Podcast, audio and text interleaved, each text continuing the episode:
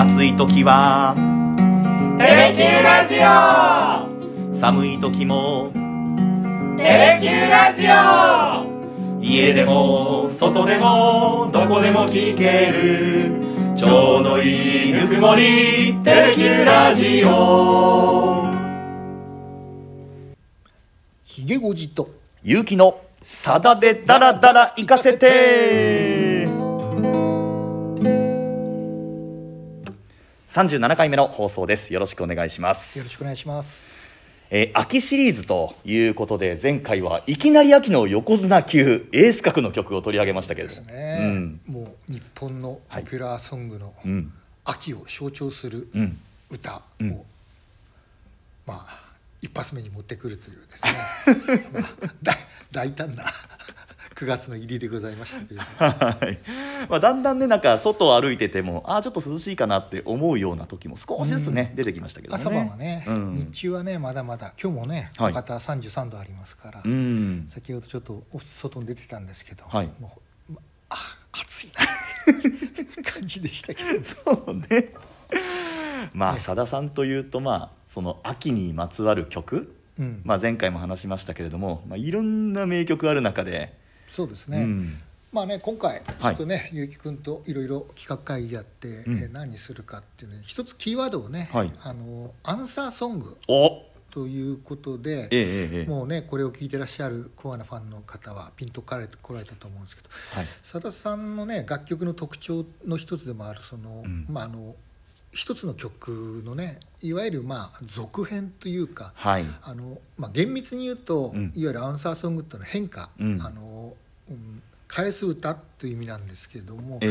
まあ、そうそれだけではなくてね続編だったりとか言い足りなかったことを補足するってういうね、ん。最初にさださんがこれやったのが「あの雨宿り」あれがソロになってね、はい。2曲目のシングルとして大ヒットした後に、うん。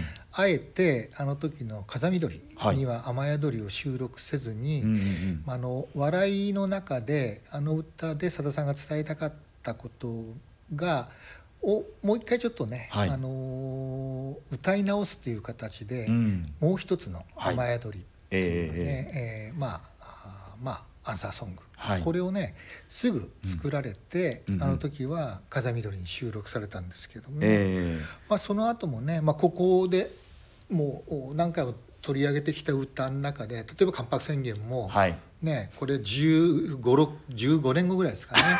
関白失脚っていうね。いやーあえーれもね。えーまあすあのお関白宣言したお父さんの、はい。まああその後の人生みたいなね、うんうんうん歌がありましたし、まあ、あの「精霊流し」っていうねはいはい。さださん、まあ、グレープの出世作も後にね「あのシーミのシーの実のママへ」っていうね、形でね、うん。あれのまあ背景にある話ってういうのをね、ん。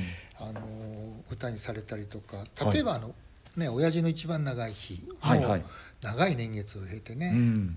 あの時に嫁いだ女性がね、ママになってママの一番長い日。あれも泣ける歌だよあなりましたね。それからね、えー。ここで、まあ、紹介したあのパンプキンパイとはい。シナモンティーもね、あれのお息子が、はい。あのの続編という「ローズパイ」っていうね、はい。うん。歌もありましたし、えええあのまあ前夜ね「日本には日本」はい。おもうあの空き缶と白鷺っていうね、えーまあ、アンサーソングが生まれてうん。あと「風に立つライオン」もねあーはいはいはい。八ヶ岳に立つ野兎っていうね、歌が生まれたりしてますけどもで今回は、うん。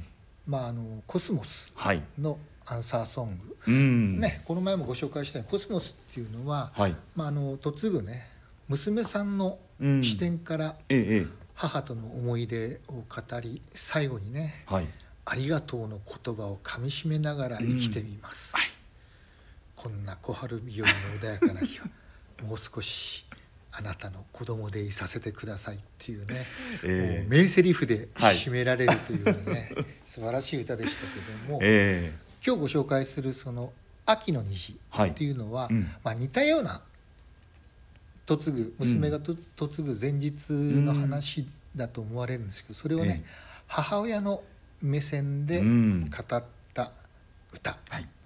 お願いいたします、丸メロの花の咲く頃にお前は生まれてきたのです。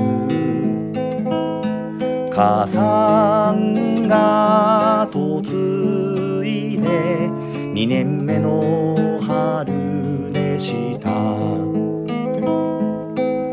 幼い頃からおとなしく優しい娘でありました。母さんが嫁いだ年を超えたな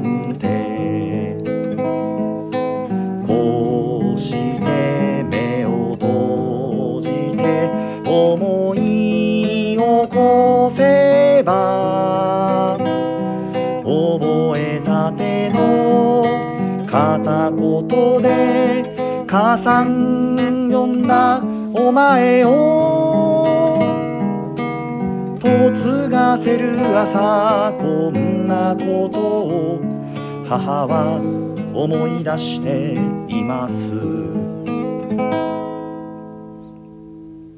いううん、しんみりソングでございます。嫁がせる朝。うん。の風景の歌でしたね、うん。これね1991年の7月にリリあーースされました。結構間空いてるんですね、そしたらコスモスから。開いたんですよ、うん。家族の肖像っていうね、はい。まあ、あの家族をテーマにしたうん。楽曲ばかりを集めたはい。アルバムの一曲としてね。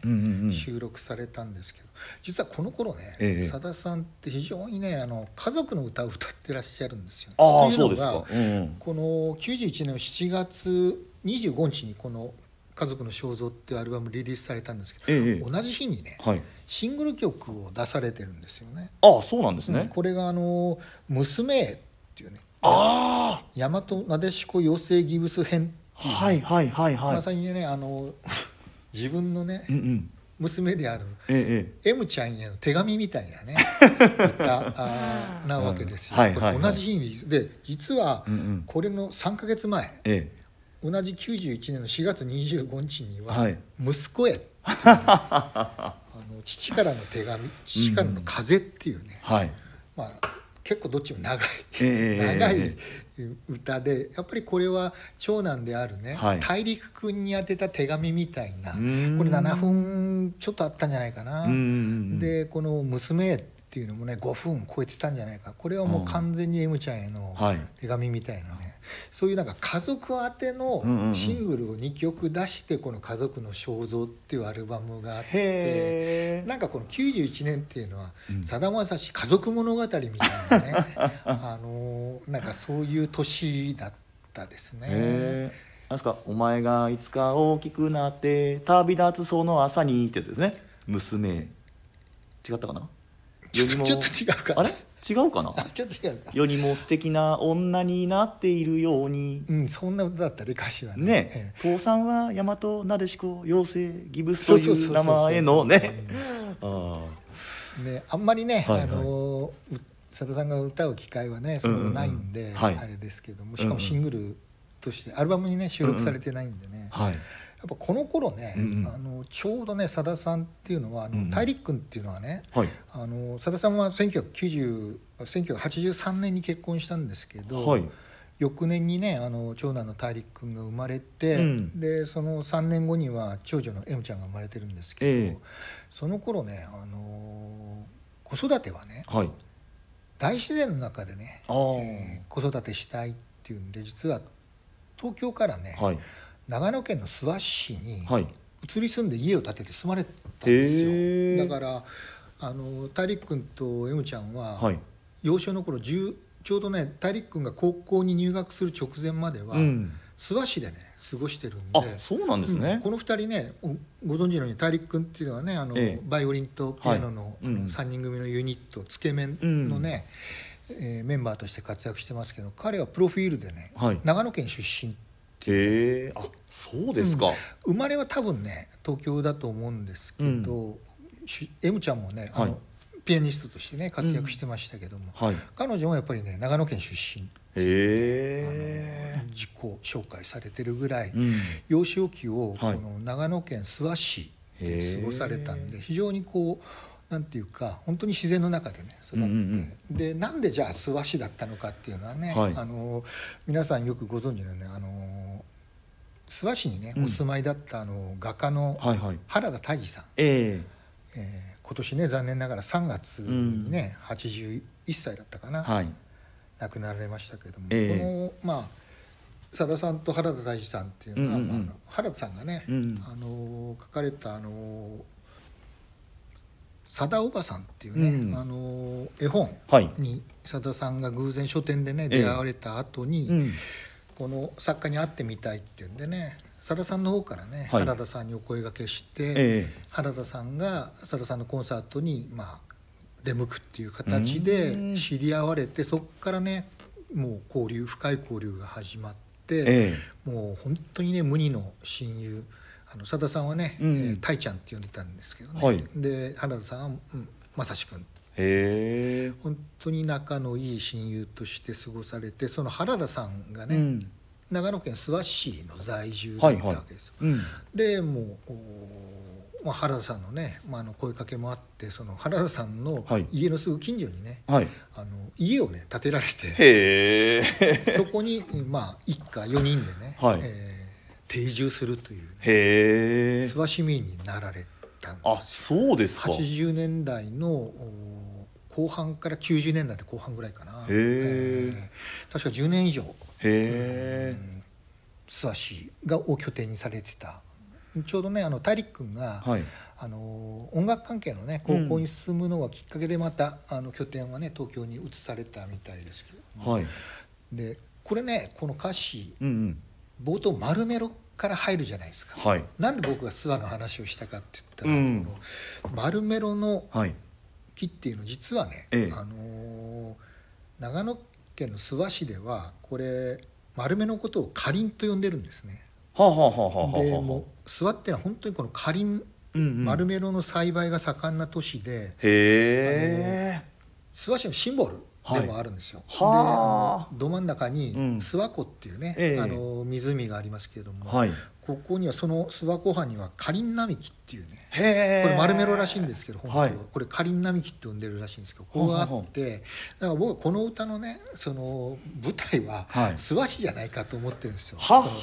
丸メロで始まるところがね。ははでかりんっていうとねなんとなくみんなわかるじゃないですか、うんしょっちゅうねアナウンサーとかお世話になってるでしょ、そうですね。のど飴でね。はい。基本ねのど飴って大体かりん味ええええですからね、はい。これどうも咳止め効果があるらしくて、はい。やっぱりもう昔も今もね、えのど飴の基本はかりん味。はい。あさだ飴も か。りんかりんかりん味がね定番ですけれども。はいはい。まあかりんっていうの結構有名なんですけれど、うん。これすごく似てるんですよ見た目が。あ丸メロ普通のこう我々のかりんとは違うんですか？その長丸メロ野県のっていうのは、はい。実はあの別物なんです。へえで見た目はそっくり。うんうん。であの丸メロそのものもはい。西洋カリンって言われて別あ名ー。西洋カリンっていうぐらい。そうですか。で何が違うかっていうのは、うんうん。その果実の表面にうん。産毛が生えてるか生えてないか、あ そうなんだ。でツルツルなのが はい。かりんで、ええ。産毛が生えてるのが丸メロらしいんですけど。へえ。だから諏訪市ではもはい。う丸メロのことをかりんとも呼んでるらしいんですけど。へえ。丸メロからその長野県に住んでたっていう話になるとは思いませんでした？いやいやだからこれ丸メロというのがなんで出てくるかってね。でもう一つはねあの、は佐田さんがねあの、うん。若かりし頃にあの非常になんですかあの傾斜されてたあの、うん。津軽の方言詩人。はい。あの高木京三さんって方がいらっしゃるんですけど、この方はもう早く昭和62年かな、うん。に亡くなられてるんですけど生前ね実は佐田さん津軽までね、はい。訪ねてって、ええ。この高木京三さんと、まあ、交流されてるわけですよ、ね、それぐらいあのこの高木京三っていう方言詩人に、うんまあ、傾斜されて、はい。でこの方の代表的な詩集が「丸メロ」っていうんですよ、へえうん。だからそこも多分この冒頭に出てくるね「うん。丸メロ諏訪市の花」シンボル、はい。えー一家で住んでた諏訪市というのが多分ここになんかこう こう凝縮されてんじゃないかなって気がしてね。えーこの歌できた時は？え90何年です？か91年です、じゃあいたんですええねそのいらっしゃったんですね。諏訪市在住の頃ですね。へえそんなことがあったんだ、いうん。や丸メロって1番の頭も2番の頭も出てくるからそうなんですよ。どんなんかいまいちこうどんな身かなとパッと思い浮かばなくて、うん。やっぱ諏訪に住まれてたってことがはい。強く影響してんじゃないかなって気はしてるんですけどね、へえまあ佐藤さんに聞いたわけじゃないですけど、うんうんうんうんうん2番いきましょうか。はい。丸メロの実が実る頃お前は嫁いでゆくのです。色深める七かまど素敵なさです。幸せは形でなくていつも心にあるのだと。言いかけてふと空に虹を見つけました。そういえば私が嫁いだ朝にも。母はやはり庭に出て花を見ていた。どうかお前がいつまでも幸せでありますように。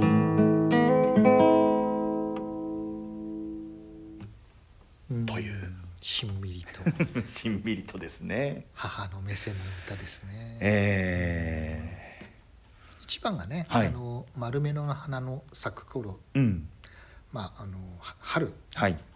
白っぽいねピンクの花が咲くんですけれども、えで、えー嫁いでいくのが丸メロの実が実る秋うん。はい。っていうね、ー、うん。えー設定でそこに、まあ、あのまさに色鮮やかなうん。赤い果実をまとったね、はい。あの七かまどがうん。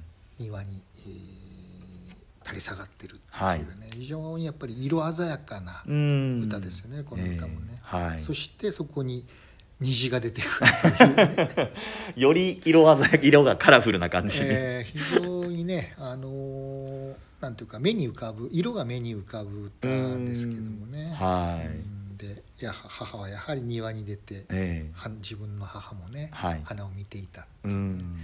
この花がコスモスなのかもしれないですけどね。ああ、なんかそんな気がしますね、うん、これがね、はい、91年の歌なんですけどただねやっぱりこう、うん、コスモスの印象があまりにもね、はい、強すぎるのと、はい、やっぱ先ほど申し上げたようにコスモスっていうその、うん、なんか突き刺さってくる言葉があるじゃないですか。えー、えー、えー、えー、ありがとうの言葉をかみしめながら生きてみます私なりああもう少しあなたの子供でいさせてください。やっぱりね、うん。この「秋の虹」ってね母親目線はいの設定ではあるんですけど、やっぱりなんとなく、うん。あんまりこうねあの突き刺さってくるはい。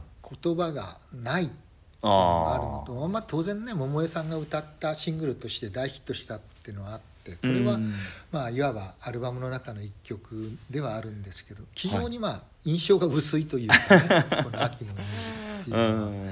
ん。でまあさださんもねステージで歌う当初はねあの頃はね、うん。歌ってらっしゃったんですけどほとんどその後はね、はい。ライブで歌われることもないんでね。ああそうですか、えーまああのどちらかっていうとね、うんうんうん。隠れた、はい。えーアンサーソングになってしまいましたけどもうね、ん。あの98年にね、はい。あの発売されたライブアルバムの「公共詩」っていうのでは、え。このコスモスから「秋の虹」っていうのをね続けて歌われたのがそのままライブ収録されてるんですけどね。はい。えーうん。それさださんって自分でこれはアンサーソングですよっていうことは公言されてるんですか？してないですね。してないですか？アンサーソングという言い方、さださん自身ほとんどしないですよね。あーそうですか。えー。だからまあ続編はいみたいなね、うん。位置づけであることはね、あのうん。認めてらっしゃるのはたくさんありますけどね、うん。まあ、あの特にねもう一つの雨鳥なんかね、はい。余計なお世話だけど あの歌に込めた本質がね、はい。ちゃんと伝わるように、はあ。もう一つ歌を作ってしまったみたいなね、あそう言われてるんですか？それ佐これ藤さんが佐田さんご自身で言われてるんです。へええ確かに普通の何もつかない雨宿りはこうなんか幸せシンデレラストーリーみたいな、うんあの「ませませ」とかね、はい。あの虫歯がキラリンとかね、えーそういうので、はい。どうしてもね、あの笑ってまあ本質を飛ばしてしまうようなところがあるんで、うん。でも本当に伝えたかったのはこういうことですよっていうことでもう一つ名前取りを作られた余計なおせっかいでしたっていうね言い方もされてますけど、へえまあ伝わる人にはね当うん。然伝わってるとは思うんですけどただね、もう一つ名前取りも非常にねいい歌ですよね。うん。あれもしんみりとうね、ん。まあ、そういうことね、はい。今回もまあコスモスの続編とかね、うん。あのそういうのをあえて作ろうと思ってこの「秋の虹」っていうのを作られたわけではないとは思うんですけどね。はいやっぱ母母目線っていうかやっぱり家族の肖像っていうね、ええ。これあの家族の生き様肖像っていうのを実は春夏秋冬でこう構成されてるんですよね。へえ。春夏秋冬って、はい。これはもう完全に秋の歌として多分イメージされて、ええ。ーまあコスモスのシチュエーションをうん。母から見たらどんなんだろうっていうようなね多分思いで作られた歌だったと思うんですけども、はい。でさっき申し上げたようにね、うん。息子へ娘へっていうね、ええ息子娘への、うん。まあ、いわゆる手紙みたいなね、はい。歌があって、うん。でそういうなんかこう自分の家族っていうイメージを膨らませた中でね生まれてきた楽曲だったんじゃないかなって気がしてますけうどね。ん。他にどんな曲入ってるんですか？ああのアルバムは。こええうんあの 茂木さんがねはい。佐田茂さんが、はい主人公である吉村。おギター曲の、うんはい。神様のくれた5分」ああいい歌。はい。あとねお父さんのことを歌ったあの戦友会。ああ。でねこれとんでもない歌が入ってるラストにねえ「奇跡。あらー。大きな愛のよ名曲中の名曲が。これねいまだにね歌い継がれてる、うんうんこの時もね実はあのトヨタカローラのうんはい CM ソングだったんですよね。あ奇跡ですか？奇跡、へーだからこれ当然あのアルバムに入ってるんですけどもこのアルバムの発売の1か月ぐらい前にね、はい。シングルカット。へえ。カットっていうかシングルとしてね。あアルバムの前に？ええ。ええ。ーシングル曲としてリリースされてるうんうんんですよ、うんまあ、そういう意味じゃあの、まあ、トヨタのね CM ソングだったってこともああると思うんですけども、ええうん。なんかその辺聞くといろいろやりたくなっちゃいますね。もう一曲ね、はい。実はねこれね10月にやろうとしてるね、はい。うん、もう言っちゃいますけど。あもう言うんですか？ October ね。ああもうね。リリー・カサブランカがね実はこのアルバムに入ってるんでああこのアルバムに。うん、でもこれはね10月のもう完全にね10月設定の歌なんで。もうね October ですからね。今月はやりません。今月はやりません。もうこれですよ。あのずーっとひげおじさんがこれやるから練習しとけよってもうめちゃくちゃこう難しいコードの曲。もう1か月ぐらい練習してんじゃ？ないはいもうもうあのーある程度形になってまいりましてうん。店長のところも無難にできるようには。ね、はいあそれでね、うん。あの今日ね偶然だけど、はい。まあ、あの佐田大陸君とね、ええ。佐田 M ちゃんの話が出たんですけど、はいうん。ちょっとね大陸君のことで一つ言っとかなきゃいけないっていうあら何ですか？ねあのはい。これまあねい正志さん怒んねえだろうな言ってねあの 実はね、はい。当然ね大陸君にはねお子さんがいてね、ええ。えー正志さんもいわゆる孫がいるおじいちゃんなわけですよ。え佐田さんはね孫のことっていうのは一切ね、うん。あのおお公にされることはないし、語れることもないですけども、えはい。ただねこれね僕はすごいなんか数奇な運命を感じるのが、はい。実は大陸君の長男っていうのは、はい。平成27年のはい。4月10日生まれなんですよ。へえ4月10日？わかる？4月10日ってなんだっけ？えっ、と平成27年の4月10日生まれなの。平成27年。正志さん、はい。誕生日いつだっけ？えちょっと待ってくださいね。それ前も聞いたけど忘れちゃった。実は はい。昭和27年のはい。4月10日生まれなの、あ27年。あそうだ。おふくろと一緒だから。え昭和27年4月10日生まれの正志さんの孫ははい。平成27年の4月10日に生まれたわけ。あ年号の数字も一緒なんだ。そう。はあ。これは奇跡と言わずして何と呼ぶっていうね。僕はこの話を最初聞いた時にねはい。なんかやっぱりこれ持ってるなさだまさしって思ったんだよね。すごいっすねそれ。すごいでしょこれ、すごいっすこのね偶然って。はい。ありえるかっていうようなこれ偶然だと思ってんだよねすごいっすね本当に。いや4月10日生まれってだけでもすごいじゃない。はい。だけどこれが昭和27年と平成27年がぴったし一緒っていうのもね。へえ今ちょっとゾワッとしゾワッとしたっておかしいな。ねブルッとしました。それぐらいこんな偶然あるっていうね。へえまあそういう話をねさださん自身が語られることはないですけどね、あ孫の話とかあはい。は一切されないんで、まあねそんなにねふおじいちゃんって老け込んでる年じゃないからですね、まあまあそうですよね。バリバリの現役ですから、まあまあまあま おじいちゃん風はもう絶対吹かせないっていうね。あ そういうところもあるかもしれないですうんねもちろんですよ。あだってね大陸、うん、M ちゃんがね、はい。結婚したのはあのねよく皆さんご存知のようにあのゴスペラーズのね、はい。北山洋一さんだってまあ有名人だったんでね、あはい。M ちゃんの結婚についてはね、うん。あのいろいろ語られますけど大陸君の結婚とかについてはほとんど語ってないですもんね、ああそうなんですうん、ね一般の女性だったんで。ああそこがねやっぱりもうきちんとこう、うん。使い分けてらっしゃるというかですね、へえまあさだだらだからこそ今こっそり明かしましたけれどもみたいな。うん。まあ怒られる話じゃないだろうなと思う。んですよね。はい。怒られたら謝りましょう。こらって言われるかもしれないはい。まあということで今日は、えー秋の虹コスモスの、まあ、いわゆるアンサーソングという形で、母親目線からの歌をお届けしましたけれども。そうですね、うん。えーまあ、秋シリーズ第2弾ということでね、はい。続いて第3弾は？ちょっと力入ってまいりました。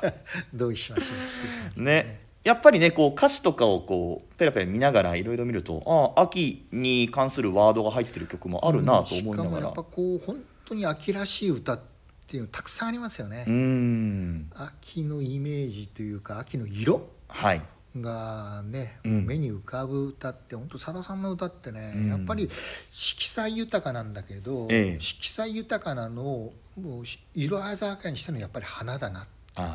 そうですね。改めて感じる今日の楽曲でもありましたけれども、そうですね、うん。七かまどに丸メロに。丸めろね、虹。ああそうですね。うん。どうしようかな次は、うんですね、はい。まあゆうきくんにうん。決めてもらいましょ いいですか？わかりました。う、もうね、うん。ちょうどあの中秋の名月も終わりましたし、ええ。ね、秋もだんだん深まってって、はい。お彼岸も近くなってきますし、うん、うんまだまだね台風がね心配ですけれども、はい。えーまたあー秋の歌をうん。次週もお届けしたいと思います、はい。それでは今日はこの辺で失礼いたします。ありがとうございました。ありがとうございました